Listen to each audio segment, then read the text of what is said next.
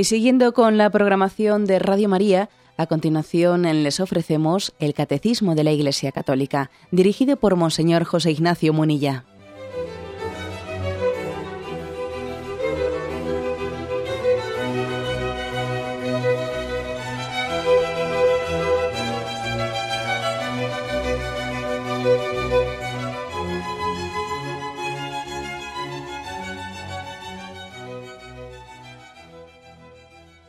Cordial saludo a todos los oyentes de Radio María.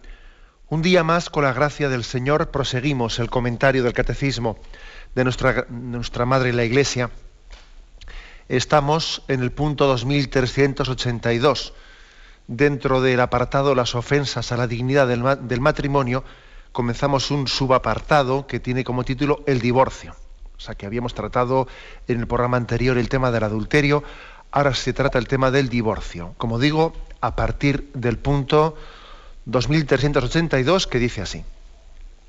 El Señor Jesús insiste en la intención original del Creador que quería un matrimonio indisoluble y deroga la tolerancia que se había introducido en la ley antigua. Entre bautizados católicos, el matrimonio rato y consumado no puede ser disuelto por ningún poder humano, ni por ninguna causa fuera de la muerte. Bueno, pues vamos por partes, como acostumbramos, eh, desmenuzando las afirmaciones de este punto del catecismo. La afirmación primera nos lleva, para que la cotejemos, a una serie de textos bíblicos. El primero es Mateo, Mateo 5, versículo 31, 31 y 32. Vamos a ver que tengo aquí un poco este... Eh, la Biblia un poco a desmano, pero ahora mismo la buscamos. Dice así, también se dijo, el que repudia a su mujer, que le dé acta de divorcio, pues yo os digo, todo el que repudia a su mujer, excepto el caso de fornicación, la, la hace ser adúltera, y el que se case con una repudiada comete adulterio. ¿Mm? Por lo tanto, Jesucristo hace referencia a que se os dijo, ese se dijo se refiere al Antiguo Testamento. Moisés os dijo, el que repudia a su mujer que le dé acta de divorcio. Es decir, que en el Antiguo Testamento se daba por sentado que se podía uno divorciar. O sea, Moisés así lo permitió.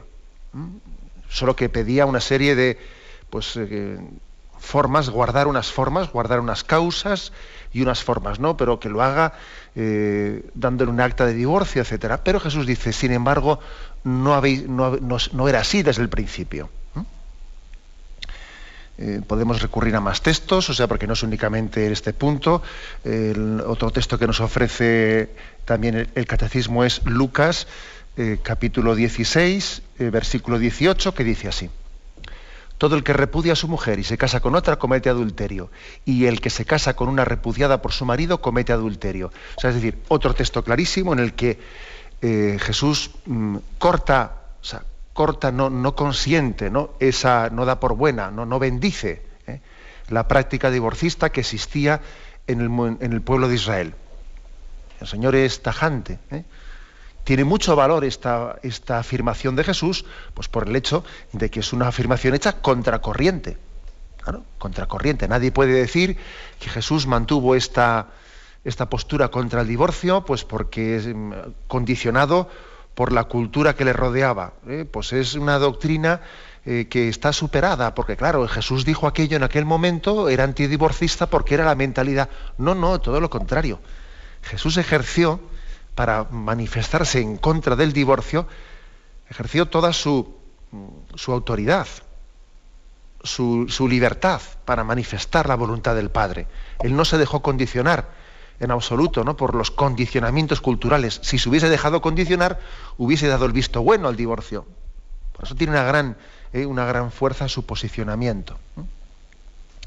Y él deroga la tolerancia de la antigua ley, eh, ya lo hemos visto antes, pero lo vemos de una manera un poco más así explícita en Mateo, Mateo 19, versículos 7 y 9, eh, que dice, dícenle, pues ¿por qué Moisés prescribió dar acta de divorcio y repudiarla? ¿Eh? Diciendo, bueno, si tú te posicionas de una manera tan tan contraria al, divorcio, oye, ¿por qué Moisés prescribió lo de dar eh, acta de repudio para divorciarse, etcétera, ¿no? Díceles Jesús, Moisés, teniendo en cuenta la dureza de vuestro corazón, os permitió repudiar a vuestras mujeres, pero al principio no fue así. Ahora bien, por lo tanto, os digo que quien repudia a su mujer se case con otra comedia de adulterio, eh, es decir, mm, Jesús sabe perfectamente que está haciendo algo que, está corrigiendo a Moisés, lo sabe perfectamente. ¿eh? Aquí el catecismo nos remite a un punto 1614, un punto que decía así. ¿eh? En su predicación Jesús enseñó sin ambigüedad el sentido original de la unión del hombre y la mujer, tal como el Creador la quiso al comienzo. La autorización dada por Moisés de repudiar a su mujer era una concesión a la dureza de corazón. La unión matrimonial del hombre y la mujer es indisoluble. Dios mismo la estableció. Lo que Dios unió, que no lo separe el hombre. por lo tanto, esta es la doctrina. Jesús fue contundente manifestándose en contra del, contra del divorcio, diciendo que, eso era que el divorcio es contrario a la voluntad originaria de Dios. Dios nos creó hombre y mujer unidos para siempre, que por nuestra dureza de corazón eh, se, hizo, se hizo como una concesión en el Antiguo Testamento, porque esa concesión que se hizo en el Antiguo Testamento concluye y deja de, de permitirse esa concesión con Jesucristo? Hombre, pues por el hecho de que Jesucristo él no únicamente viene a traer la ley como trajo Moisés en el Antiguo Testamento, sino que también da la gracia. Jesús no solo nos, nos pide que seamos fieles, sino que nos da la gracia para poder serlo. es decir, Él, a diferencia de Moisés, Él hace un pacto de fidelidad. Él es la fidelidad en persona. Él no es un mandato de fidelidad, es una respuesta de fidelidad. Él él es el fiel respondiendo a la voluntad del Padre. Por lo tanto, Él nos da la gracia para poder ser fieles. Eso es muy claro. ¿eh? Si, por poner un ejemplo así, que a veces yo, les pongo a los jóvenes para explicar esto. Les digo, mira, en el Antiguo Testamento, en el Antiguo Testamento es como los que hacen salto de pértiga, ¿no? En el Antiguo Testamento se puso el listón de dónde había que saltar y en el Nuevo Testamento se nos da la pértiga para poder saltarlo. ¿eh? Y esa es la diferencia entre el Antiguo y el Nuevo Testamento. En el Antiguo Testamento se daba la ley que había que cumplir, pero no teníamos la pértiga para poder saltarla. Y sin embargo, en el Nuevo Testamento, sí, el Señor no deroga esa ley, es más, nos la recuerda ¿eh?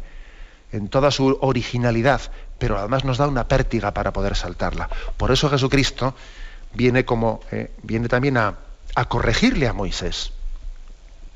Bueno, y esto que no nos escandalice, ¿eh? que no nos escandalice, porque es que la Sagrada Escritura hay que verla en su conjunto, en su integridad. Jesucristo es la culminación de la revelación. Pero claro, culminar no, es solo eh, completar en algo que había quedado pendiente del Antiguo Testamento, culminar es también purificar.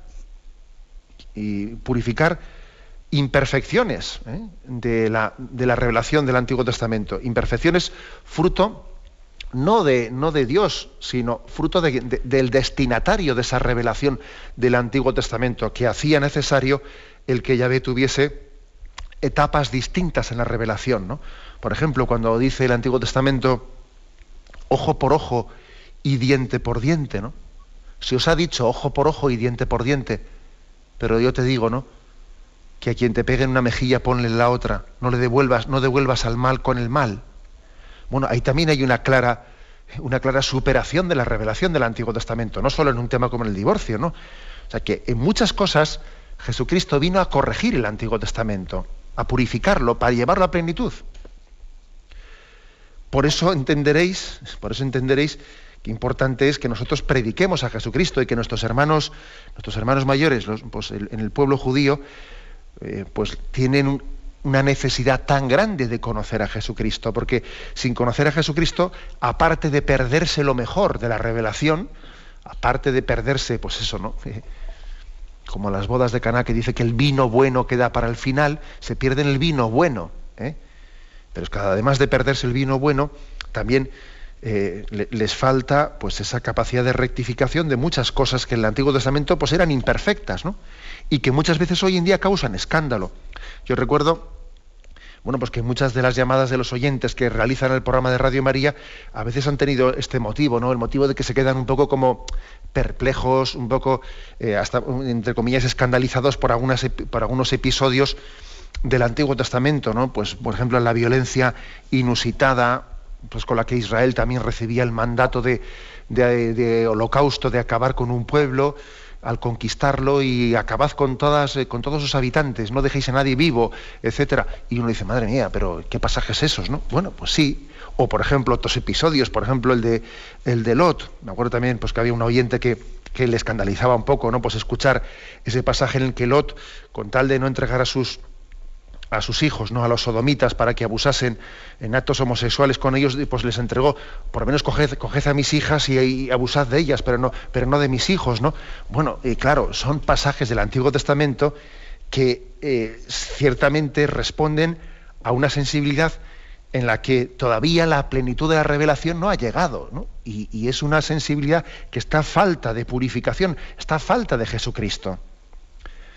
Esto esto descubre, por una parte, la paciencia de Dios, que se revela pedagógicamente poco a poco. Por otra parte, descubre que no es tan fácil pensar como Dios. No es tan fácil ¿eh? asumir en nuestra sensibilidad eh, pues los criterios de, la ley natural y la, ley divina. No es tan fácil que el hombre embrutecido, endurecido por el pecado, endurecido por el pecado, acepte y se abra el sermón de la montaña a las bienaventuranzas. Eso no es tan fácil. Eso hubiese sido imposible sin toda una revelación previa que nos hubiese purificado y, que nos hubiese ido ablandando y sin, sin, haber pasado por el ojo por ojo y diente por diente no se hubiese llevado, no se hubiese llegado, podido llegar ¿no? al principio absoluto de la no violencia de Jesucristo. No hubiese sido posible, todo todo era necesario. ¿no? no es tan fácil pensar como Dios. Muchas cosas que hoy en día casi las asumimos como de sentido común, ¿no? Pues nos parece que forman parte de una especie de sensibilidad cultural, pues principios de solidaridad, etcétera.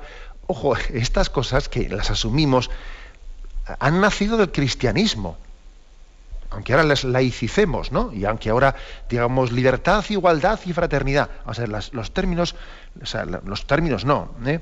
O sea, las realidades de la libertad, de la fraternidad, de la igualdad, etcétera, que a veces se presentan desde, desde ese punto de vista laico, han nacido del Evangelio, han nacido de Jesucristo y han necesitado todo un proceso de revelación y de purificación a lo largo de los siglos. ¿Mm? Entonces, entendamos esto, porque en este contexto es cuando ahora Jesucristo nos dijo, nos dice, pues sabéis lo que os digo, que también por vuestra dureza de corazón en un tiempo se permitió el divorcio, como en un tiempo se permitió la violencia en el Antiguo Testamento, como en un tiempo se permitieron determinadas cosas que hoy en día nos parecen, eh, nos parecen vamos, absolutamente inaceptables. ¿no? Pero llegada la plenitud de los tiempos, llegada la plenitud de la revelación, Jesucristo ha venido a descubrirnos la voluntad del Padre en toda su pureza, ¿eh? sin permitir ya que nuestro pecado, eh, nuestro pecado y nuestra limitación, está impidiendo conocer el corazón del Padre, ¿no? que es revelado a través de Jesucristo.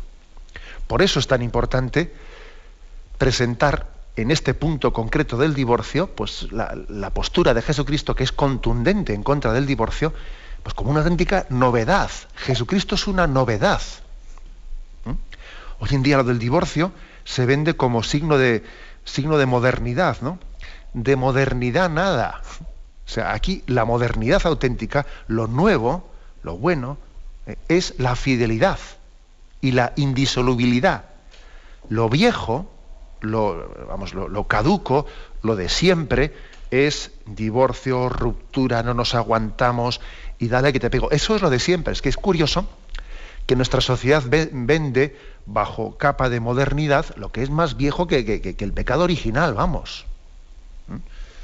Esto es muy típico, ¿eh? Esto es muy típico. Porque ya decía Chesterton que, que las herejías, por lo general, no hacen más que volver a traer al presente errores, viejos errores del pasado. Solo que te los venden, te los venden y, vamos, y te los dan bajo un envoltorio de novedad, pero de novedad nada. ¿eh? Es traerte al presente los viejos errores del pasado que ya habían sido superados y ahora se te presenta como novedad, con un plurito de progre, de progre, de moderno, de no sé qué. Y el que cree, pues en la familia, en la familia fiel, etcétera, eso es una familia tradicional, te dicen. Ah, ¿Cómo familia tradicional? O sea, otro gol que nos meten fácilmente, ¿no? Pues es el de vender, o sea, de alguna manera meter el, calificativo despectivo de tradicional a, a, lo que ha sido auténticamente novedoso en Jesucristo.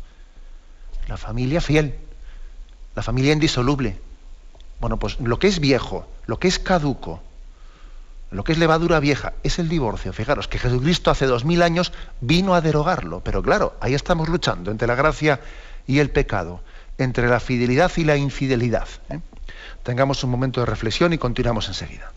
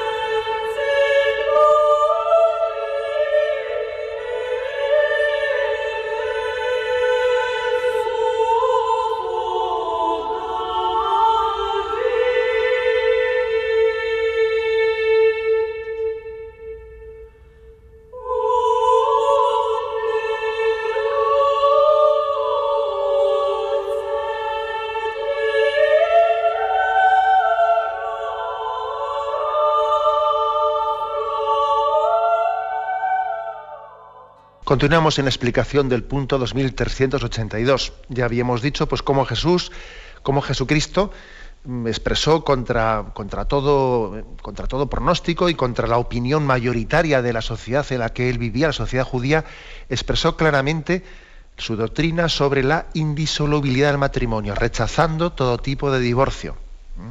Porque sabéis que en el tiempo de Jesucristo había distintas escuelas entre los fariseos. Escuelas que todas ellas aceptaban el divorcio y estaban divididas no, por, no entre divorcio sí o divorcio no, sino estaban divididas entre divorcio por cualquier motivo o divorcio por motivos serios.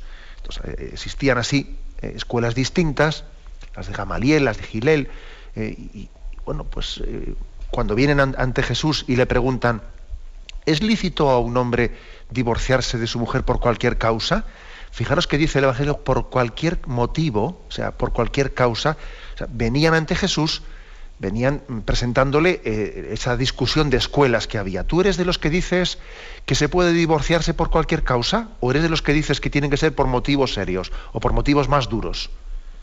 Y claro, la sorpresa es que Jesús no toma partido por ninguna de esas escuelas que dicen, pues eso, porque habían, eh, vamos, para que os hagáis una idea, una de estas escuelas de fariseos decían que, cualquier motivo más trivial, pues que, por ejemplo, que cocinaba mal la mujer, etcétera, era causa de divorcio. Se le podía dar un acta de repudio porque cocinaba mal. Otros, sin embargo, decían, no, solamente la comida no es suficiente, hace falta que también haya habido pues, un adulterio, etcétera, o tal. Y en esa discusión van ante Jesús y le preguntan, ¿es lícito divorciarse por cualquier causa? Y la sorpresa es que Jesús dice, ni, ni, ni, unos tenéis razón ni los otros, ni por cualquier causa o ni por causas especiales, por ninguna. Esa es la sorpresa de Jesús. ¿eh? Bueno, pues la afirmación que hace la Iglesia conforme a esta doctrina del Evangelio está recorrida, eh, perdón, recogida en el canon 1141 del Código de Derecho Canónico y dice, entre bautizados católicos, el matrimonio rato y consumado no puede ser disuelto por ningún poder humano, ni por ninguna causa fuera de la muerte. Es decir, claro, si, si la Iglesia es deudora, ¿eh? la Iglesia tiene, por, por, su razón de ser ser obediente a la palabra de Jesucristo, nosotros no, nosotros no podemos juzgar la palabra de Jesucristo, somos servidores de la palabra de Jesucristo. Luego, evidentemente, nosotros decimos, no tenemos ningún poder para poder disolver el matrimonio. ¿Y el Papa tampoco? El Papa tampoco. O sea, no hay ninguna autoridad eh, en la tierra que pueda, eh, que pueda tener eh, esa capacidad de, de, decir lo contrario o de ponerse por encima de lo que dijo Jesucristo. nosotros somos servidores de Jesucristo, no somos dueños de su palabra.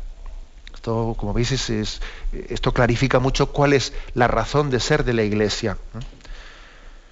Bueno, también tal es así la cosa, tal es así que la Iglesia entiende claramente que el matrimonio no puede ser disuelto por, por, ninguna, eh, por ninguna autoridad humana, ni siquiera por el Papa, que en la historia de la Iglesia ha habido episodios, bueno, pues por ejemplo, acordaros del episodio de Enrique VIII de Inglaterra.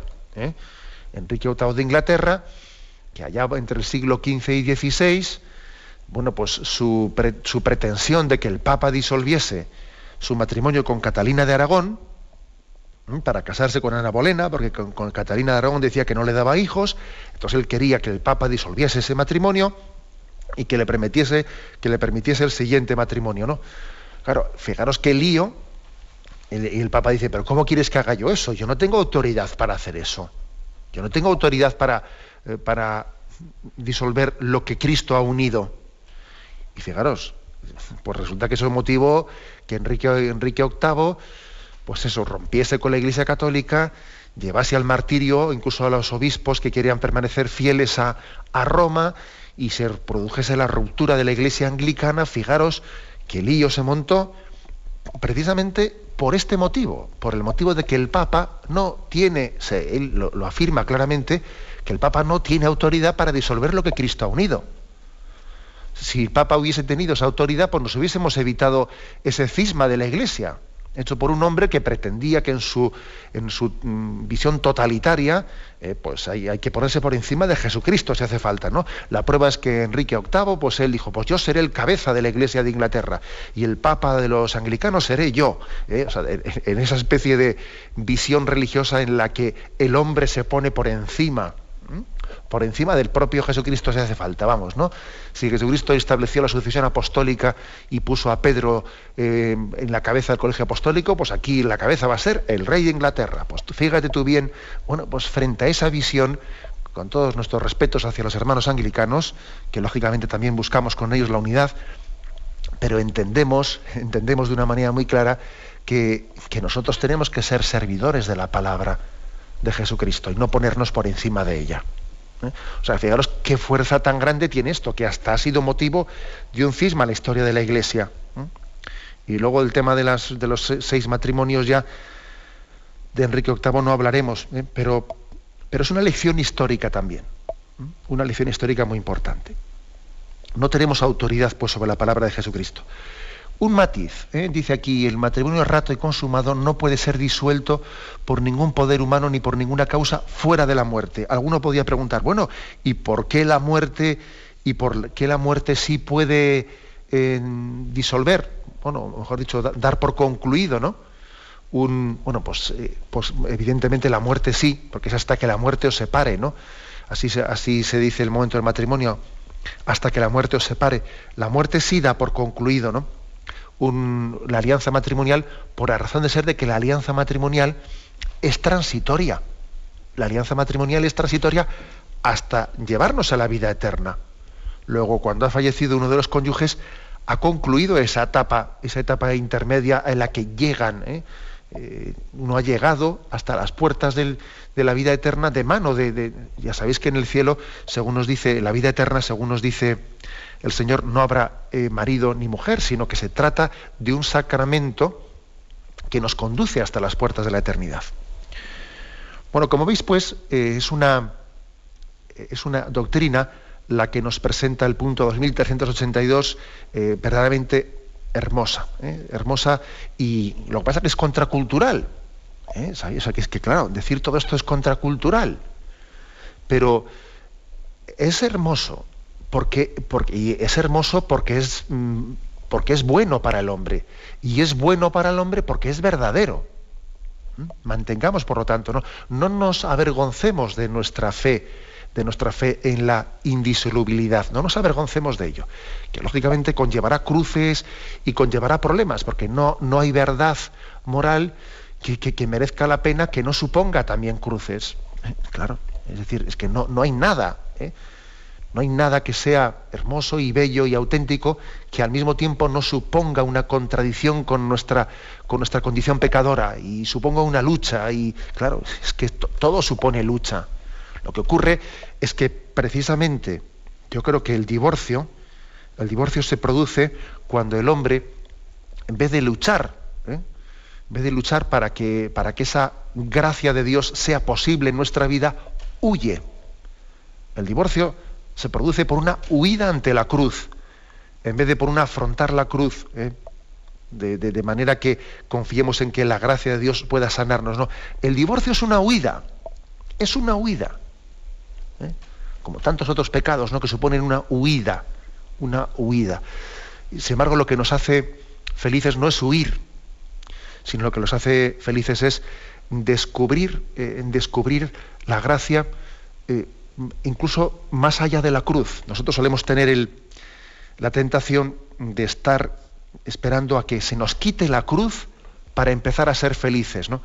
Y no, el Señor quiere, el Señor quiere en esta etapa de la vida en la que nos encontramos que la gracia de la resurrección la vivamos al mismo tiempo, o sea, dentro de la cruz.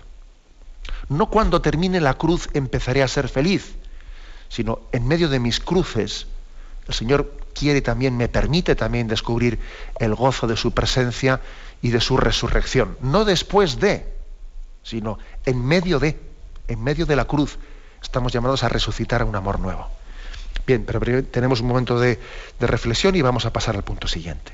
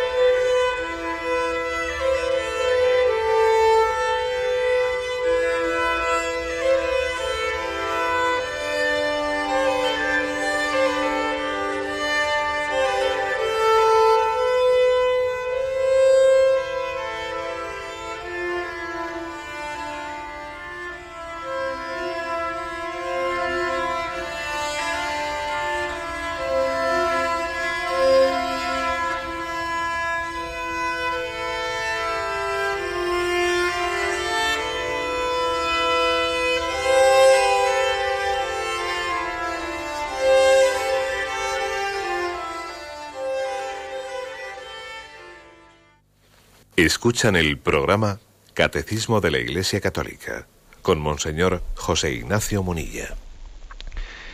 Continuamos la explicación de este punto 2382. Antes de pasar al punto siguiente, yo creo que aunque no venga explícitamente aquí eh, afirmado, eh, pero yo sí que creo que puede convenir hacer una, una referencia al tema de las nulidades, porque claro, cuando aquí afirma solemnemente que la Iglesia cree que ningún poder humano, ni siquiera el Papa, ¿eh? tiene autoridad para poder disolver el matrimonio rato y consumado, pues seguro que más de uno le viene a la mente eh, la cuestión. ¿Y las nulidades? ¿Eh? ¿Y las nulidades? Bueno, de ello hablamos cuando en otra parte del catecismo, antes de llegar a la, de los mandamientos, en la que estamos ahora, cuando hablamos de los sacramentos y del matrimonio, hablamos entonces algo de esto, ¿no? Pero aunque sea también brevemente, quiero, quiero comentarlo en este momento, porque inevitablemente a muchos oyentes les puede venir a la mente. Y, lo de las nulidades, ¿no es acaso? Eh? Pues no, no es el caso. Es otro tema distinto, aunque yo soy consciente de que, de que es fácil, ¿no? especialmente cuando se explica mal, confundir los términos. La Iglesia, cuando en un proceso, en un tribunal eclesiástico, declara una nulidad, no está disolviendo, eh, no está disolviendo la unión matrimonial. Es que lo que está es declarando que nunca ha existido, que es diferente. O sea, no es decir, yo voy a disolver lo que Dios ha unido en este caso, no, no, sino vamos a declarar que nunca ha existido, o sea, la Iglesia declara que nunca existió tal unión, que es muy distinto. Alguno puede decir, sí, sí, pero podría confundirse. Bueno, podría confundirse, pero es distinto. ¿eh? Entonces, entendamos los dos conceptos. En la nulidad, por lo tanto, no hay un acto de la Iglesia que se ponga por encima de, la unión consumada entre el matrimonio, sino lo que hace es, lo que hay es una investigación, una investigación de si esa unión se produjo. Y claro, lo que la Iglesia dice, si esa unión se produjo, se produjo. Entonces, es así. ¿eh? Cuando, por lo tanto, cuando alguien va ante un tribunal eclesiástico para ver si su matrimonio es verdadero o es nulo, debe de ir con este espíritu, no con el espíritu de a ver si yo busco un divorcio la católica, ¿eh? que eso sería ir con un espíritu equivocado, sino ir con un espíritu de, de decir, voy a ver si la madre iglesia, me, investigando un poco la historia de mi vida, me dice si mi matrimonio es verdadero, o sea, si, si, el Señor nos unió verdaderamente, ¿eh? entonces si nos unió verdaderamente, entonces yo no voy a buscar eh, otra, eh, porque podría ocurrir que en la intencionalidad alguien vaya a, ante un tribunal de la Iglesia con una especie de intencionalidad divorcista. Imaginaros, por ejemplo, el que dice, yo voy a ver si me dan la nulidad matrimonial. Si no me la dan, entonces iré a que me den el divorcio. Bueno, pues mire usted, usted va con una intencionalidad verdaderamente equivocada. Equivocada. Incluso, incluso fijaros bien, puede ocurrir que hasta en el tema de las nulidades, pues hasta tengamos el riesgo de no ir buscando la voluntad de Dios, sino hasta pretendiendo engañar. ¿eh? Pretendiendo engañar. El que alguien se presente ante un tribunal eclesiástico queriendo no saber la verdad ¿no? de si mi matrimonio es verdadero, sino queriendo que me digan lo que yo quiero oír que, me confirmen eh, lo que yo estoy buscando. Y hasta con el riesgo de ir falsificando pruebas. ¿eh? falsificando pruebas y yo allí me acerco y voy a ver si consigo, pues por parte de, un determinado eh, pues, psicólogo, un informe, un tal, un cual. Claro, y, y, hay que decir una cosa, la Iglesia cuando da un dictamen de nulidad, lo da pensando que los testimonios que ahí se han alegado, son verdaderos y son auténticos. Y en base a esos testimonios, la Iglesia declara nulo un matrimonio. Pero ojo, si han existido eh, falsificaciones y, ha existido pues una, eh, pues intención, vamos, no una intención, sino de hecho, ¿no? unos engaños concretos, esa nulidad eh, que la Iglesia ha declarado, pues no tiene validez. No tiene validez. Y para empezar, se ha cometido un perjurio. Se ha cometido un perjurio. Segundo, el matrimonio anterior sigue siendo válido, porque la Iglesia ha dado un dictamen de nulidad suponiendo que todo lo manifestado allí era auténtico. Primero se ha cometido un perjurio. Segundo, el matrimonio anterior sigue siendo válido. Y si, y si, se casa con otra persona, aunque llegue a casarse por la iglesia, porque la iglesia supone que, claro, que esa sentencia era verdadera, pero ante Dios es falsa, porque eh, quien, quien la ha recibido sabe que le ha presentado pruebas falsas, bueno, pues entonces comete adulterio casándose con una persona que no es la suya, ¿no? Y está cometiendo pues, pues, pues, un pecado de abusar de las cosas sagradas. O sea, todo esto, digámoslo claramente. O sea, que es muchísimo. O sea, acercarse a un tribunal de la iglesia mintiendo es como quien va a un confesionario a que le perdonen los pecados mintiendo. Oiga, sus pecados no van a ser perdonados. Usted está manifestando unas cosas al confesor el confesor no le va a poner a usted un detective por detrás, ¿no? el confesor va a pronunciar, conforme a lo que usted ha declarado, va a pronunciar la absolución sacramental, yo te perdono tus pecados, pero esa absolución sacramental no, pues no, no, tiene validez, tú sigues en tus pecados y luego si te acercas a comulgar cometes un sacrilegio. bueno, pues lo mismo pasa en la nulidad matrimonial. ¿Mm? A un tribunal se le podrá engañar, pero a Dios no. A Dios no. ¿eh? Luego digamos esto, ¿no? Lo digo porque, claro, yo sé que muchas personas dicen, bueno, pero, eh, pero el que quiere puede engañar. Bueno, el que quiere podrá engañarse. Eh, ¿A quién le engaña? Vamos a ver. ¿A quién le engaña? Cuando uno se presenta ante un tribunal de la Iglesia, es absurdo que, que, él, que esté pensando en un criterio de, de, salir victorioso. ¿Victorioso ante quién? ¿Ante quién? Si, si dentro de tres días te vas a presentar delante de Dios y ese paripé, ese paripé tiene sus días contados, ¿no? Con lo cual, digamos que hay, que hay que vivir siempre en verdad, buscando la voluntad de Dios y buscando nuestra transparencia, ¿no? Y en resumen, ¿no? Distinguiendo los conceptos, hay que decir, la nulidad matrimonial no tiene nada que ver con el divorcio. No tiene nada que ver con el divorcio. La nulidad matrimonial es una declaración de que allí tuvieron lugar, en el momento del matrimonio, unas circunstancias, unas circunstancias que hicieron nulo el matrimonio. O sea, no, existía la libertad necesaria. Necesaria para que el pacto matrimonial pues, fuese auténtico. ¿no? Yo, yo recuerdo, yo, yo, he declarado también en una. En un, en un tribunal eclesiástico, pues en un proceso de, una persona que se casó, pues bajo coacciones, bajo coacciones de su familia, eh, pues cuando era menor de edad, etcétera, pues porque se había quedado embarazada y en su familia se le coaccionó para, eh, pues para que se casase. Evidentemente aquel matrimonio fue nulo. Fue nulo. O porque uno no tiene la capacidad psicológica, eh, bueno, pues por falta de madurez, etcétera, no tiene la capacidad psicológica para mm, poder contraer matrimonios, otro de los casos más frecuentes, ¿no? También por los que un matrimonio pueda ser nulo. Las, nulidades suelen ser pocas, pues, pues bendito sea Dios que sean pocas, porque, porque en principio cuando alguien eh, se presenta ante el altar, se supone que debe de tener la libertad y la madurez necesarias para poder casarse. Y por eso también la Iglesia tiene que discernir, eh, discernir si las personas que se acercan a recibir el sacramento del matrimonio tienen eh, pues esas, esas capacidades que se piden ¿no? para que el matrimonio sea auténtico y verdadero. Ahora, claro, no siempre es posible conocer el interior del hombre, pero en principio la Iglesia también tiene que hacer un discernimiento mínimo eh, cuando recibe a las parejas. Pero, insisto, las nulidades no tienen nada que ver con el divorcio. No tienen nada que ver. ¿eh? En la nulidad la Iglesia no utiliza su autoridad para disolver, para disolver un vínculo que Dios ha unido. Es que si Dios lo ha unido, la Iglesia no puede disolverlo. ¿eh? la Iglesia actúa como notario, no como juez, entendedme de alguna manera sabemos que en los tribunales hay un juez, ¿no? Pero cuando digo que la Iglesia en las nulidades actúa como notario, es como levantando acta de que ahí se han presentado pruebas, pruebas de que la unión no tuvo lugar válidamente.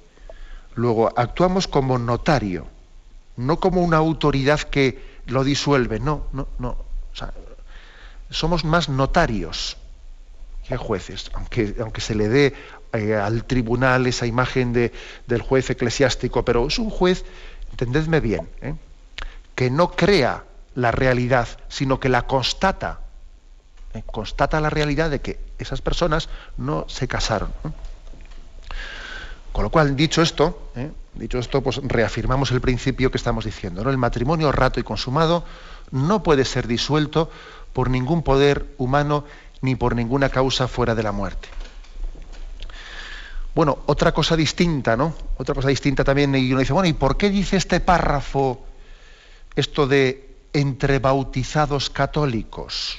¿Eh? Bueno, pues también en su, en su, momento hablamos, ahora no me voy a, eh, no me voy a expandir en esto, pero en, su momento hablamos de que eh, cuando alguien, después de haberse casado por lo civil, ha descubierto a Jesucristo y se ha bautizado posteriormente, eh, pues esa nueva alianza, esa alianza que, que él recibe en el bautismo, es una alianza tan novedosa, tan novedosa, que puede hacer que esta persona que ahora ha descubierto a Jesucristo y se ha casado, entienda que su alianza, puede, puede, ocurrir dos cosas, que su matrimonio por lo civil anterior, antes de haberse hecho cristiano, ahora quede corroborado, ¿no? Y ahora pase a ser también un matrimonio en Cristo. Antes yo no conocía a Jesucristo y me casé por lo civil. Pero ahora que me he hecho cristiano, pueden ocurrir dos cosas. Que ese matrimonio civil se haga Cristo presente, Cristo presente en él, o también podría ocurrir que al hacerme yo cristiano vea que es incompatible mi ser cristiano con, el, con la alianza civil que tenía yo con esa persona eh, no cristiana. Y entonces, en este caso, este caso sí que se entiende, o sea, sí que se permite, fijaros bien, se permite esa disolución, pero por motivo de que el ser cristiano ahora eh, supera, es una alianza superior a la alianza de la naturaleza. Por eso se hace ese matiz aquí, que entre bautizados católicos el matrimonio no puede ser disuelto por ninguna causa, etcétera, etcétera. ¿eh? Se distingue del caso que es este que os he expuesto, del caso en el que alguien eh, que se casó por lo civil cuando no era cristiano y no estaba bautizado, no estaba bautizado, al conocer a Jesucristo, al conocer a Jesucristo, pues puede ser que en, este, en esta segunda situación él desde su conocimiento de Jesucristo entienda que su alianza primera, en la que no estaba Jesús presente, queda superada por la segunda alianza. ¿eh? Ese caso sí es distinto y sí ha sido distinto a la tradición de la Iglesia. Pero, mm, por lo tanto, nosotros también hay que decir que uno de los motivos por los que los cristianos entendemos que es indisoluble, indisoluble la alianza entre nosotros, es porque está Cristo presente en ella. O sea, no es lo mismo que se hayan juntado dos paganos, ¿eh?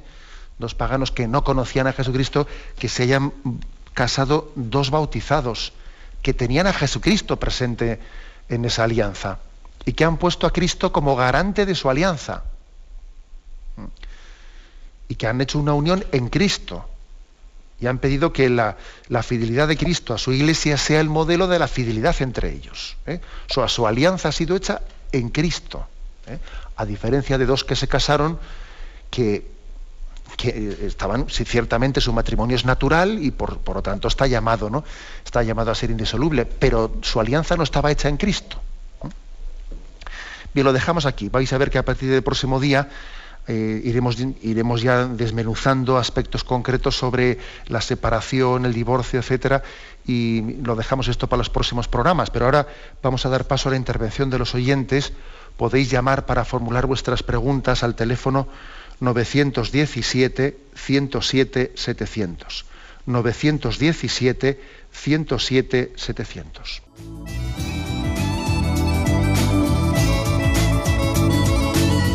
¿Le gustaría tener sus programas favoritos de Radio María en CD o DVD? Ahora es posible.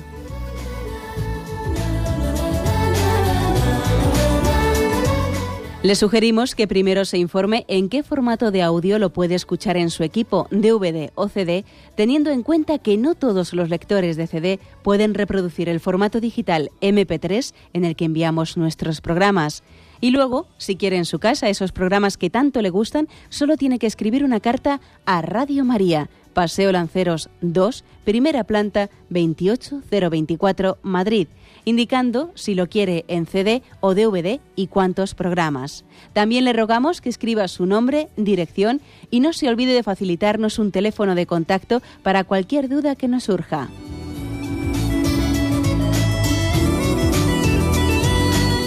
Radio María, más cerca de usted.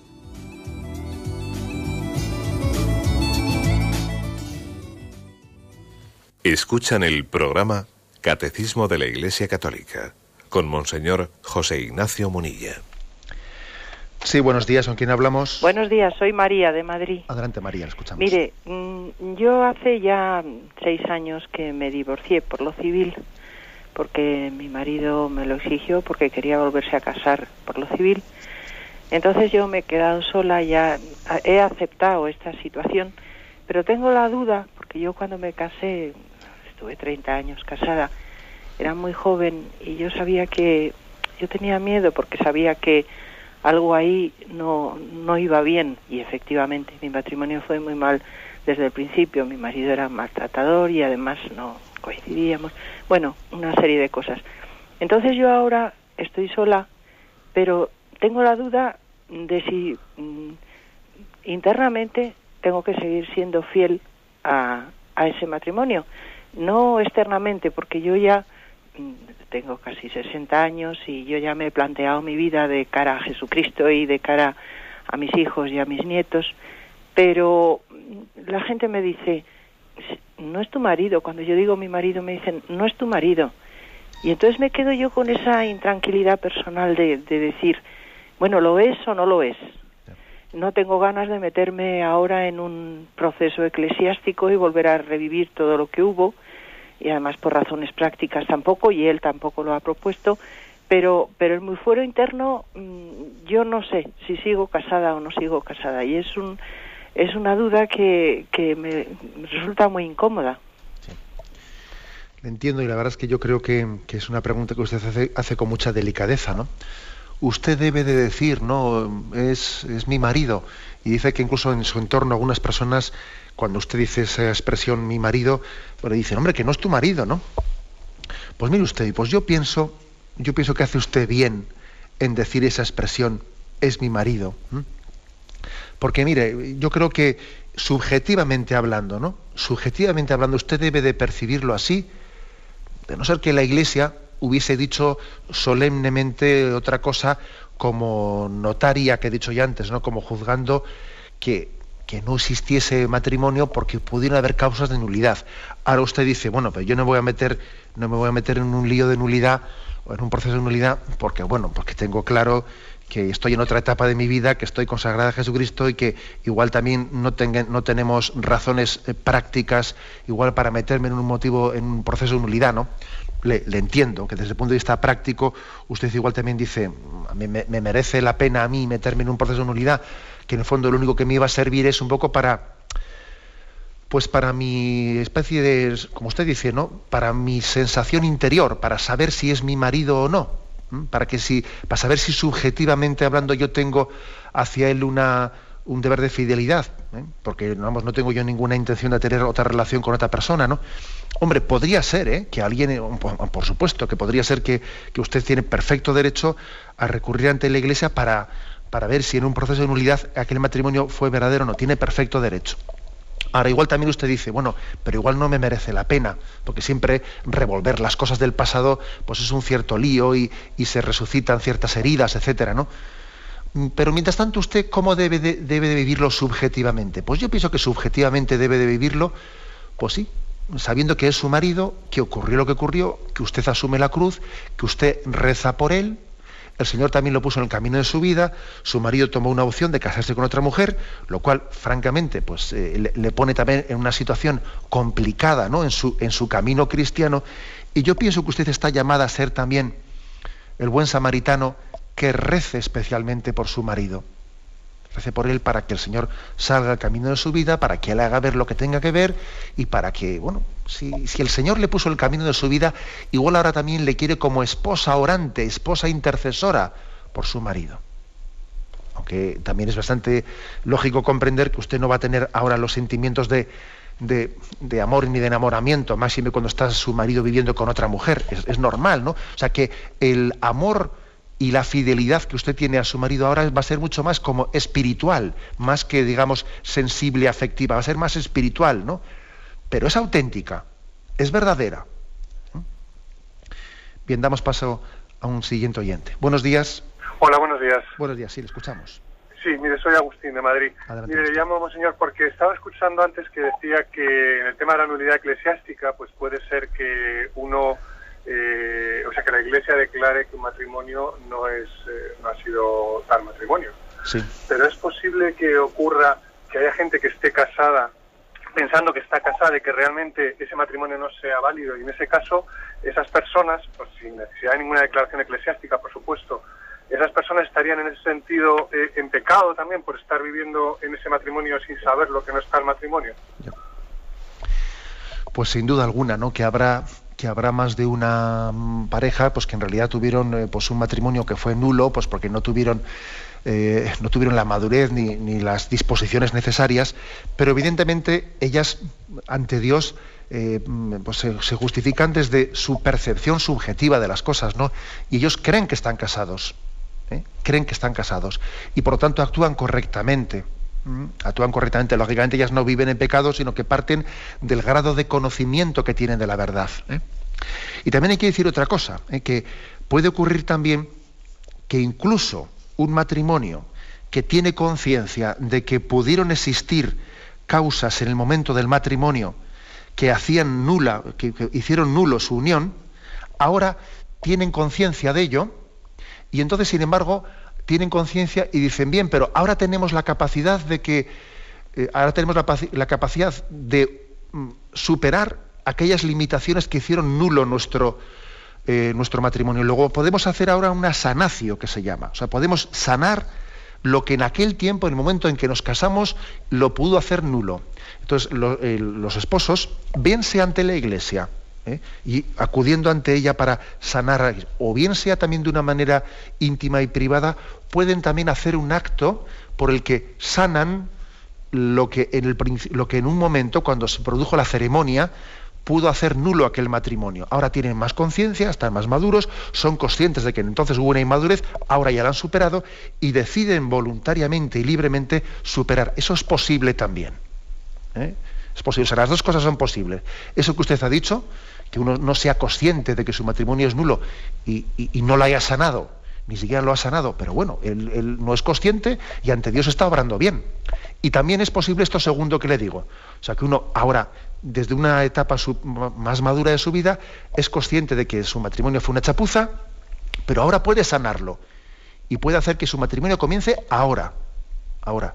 Y eso puede hacerse con una pequeña ceremonia ante la iglesia, sí, pero también incluso sin esa ceremonia. Las dos cosas están también recogidas en la tradición y el derecho canónico. Adelante, damos paso a un siguiente oyente. Buenos días. Buenos días. Buenos días, sí, le escuchamos. Mire, padre, le doy las gracias por um, tanto como estamos aprendiendo con, con su um, programa y su catequesis. Bueno, adelante. Bueno, mire, mmm, yo estoy en la circunstancia de la primera señora. Uh -huh. ¿Sabe? Sí. De que ha llamado hoy. Sí. Yo ha hecho 35 años de matrimonio uh -huh. y 32 viviendo juntos. Hace tres años que mi marido pues se fue con otra mujer. Y a mí me pasa por lo que dice esa señora, que yo voy con mi alianza, ¿no? Pues que yo digo mi marido y, y me, me, dicen lo mismo que, que a ella, ¿eh? Yeah, eso, yeah, pero, yeah. pero bueno, esto lo he comentado porque le ha estado oyendo y eso, pero bueno, yo mi... Y, y yo, vamos, que no he intentado ni nulidad, ni, ni divorcio, ni nada, ¿eh? pues porque yo, para mí, sería un más trauma decirme que yo he estado treinta y tantos años siendo madre soltera, ¿me entiende? Sí, sí. Y yo creo que en, en, principio todo matrimonio es válido, porque si vamos a dudar hasta de lo que, que hemos creído que, es que o que creemos que es válido, pues entonces me parece a mí que es un prejuicio tremendo. Vamos. Que, bueno, yo quería preguntarle, padre, que por ejemplo en, o sea, en el texto bíblico donde Jesús habla del o sea, del divorcio y todo eso en su tiempo, ¿no? De sí, la ley de Moisés y todo eso, mmm, ahí hay un pasaje que dice Jesús, ¿no? Pues que dice como que salvo en caso de adulterio. Uh -huh. ¿Eh? Sí. Y eso pues yo no lo he llegado a, no sé, a, a, comprender, por supuesto que siempre está el perdón, ¿no? Y eso, pero cuando las personas no se arrepienten, ¿no? Y, y ese adulterio sigue, no sé, que, que, que cuál es la ahí la opinión mmm, o si eso se puede recoger como un caso de, de nulidad y luego quería hacer preguntar, vamos, comentarle otra cosa, o si se lo digo ahora porque me contesta las dos cosas. No, que, mm, que veo yo que por qué, mm, en vez de investigar los matrimonios tanto después, no se hace antes con unos buenos cursillos prematrimoniales, ¿eh? En ver las mm, intenciones y las condiciones en que van las parejas ¿eh? y que hay parroquias mm, que hacen unos cursos matrimoniales solamente por por cubrir el expediente. O sea, y lo mismo da que falten como que no falten y, se va como a caer simpáticos a, a, las parejas que se van, que están, a los candidatos del matrimonio. Pues sí, la verdad es que comenzando por lo último, pues tiene razón la oyente, eh, tiene razón de que de que todo lo que hagamos, eh, las preparaciones previas al matrimonio es poco y máxime hoy en día. Eh. Yo, yo, creo que también es importante estudiar a posteriori causas de nulidad. De hecho, también aquí en Radio María sé que existe un programa específicamente sobre nulidades matrimoniales que le dirige Laura Valdés y bueno, pues también eso creo que es importante, no verlo a posteriori, pero evidentemente lo importante es preparar bien el matrimonio y llegar a él con la conciencia de lo que estamos haciendo. Eso es eso le doy toda toda la razón. Con respecto a la otra a la otra pregunta que ha hecho, es cierto, es decir, existe eh, lo sabéis en, el texto, en varios textos bíblicos, una frase que puede ser un, pues un tanto más complicada de interpretar, ¿no? Eh, a ver si la busco, vamos a ver, aquí dice, eh, teniendo en cuenta vuestra dureza de corazón os permitió repudiar a vuestras mujeres, pero al principio no fue así. Ahora bien, mm, os digo que quien repudia a su mujer, excepto caso de adulterio, se case con otra, comete adulterio. Vamos a ver, es cierto que, mm, habla de, pone como una excepción en el repudiar a su mujer el caso de adulterio. Vais a ver cómo la Iglesia permite, eh, permite que en el caso del adulterio pueda haber una causa de separación, no de divorcio, sino de, separación. ¿eh? O sea, por lo tanto, este texto de Jesucristo, la tradición de la Iglesia, acordaros de que siempre es muy importante ver cómo se interpretan los textos bíblicos a la luz de la tradición de la Iglesia, la Iglesia lo ha entendido como una causa de separación, ¿eh? porque no está hablando aquí de, que esto de motivo de motivo de casarse, sino de poder repudiar a la mujer o al marido por causa de adulterio. ¿eh? Por ello, la Iglesia, mañana lo hablaremos en el siguiente punto, pone como una de las causas de separación en la del adulterio. ¿eh? O sea que esta es una, matización pues, que la tradición de la Iglesia la, la ha entendido así. Bien, tenemos cumplido el tiempo. Me despido con la bendición de Dios Todopoderoso, Padre, Hijo y Espíritu Santo, descienda sobre vosotros. Alabado sea Jesucristo.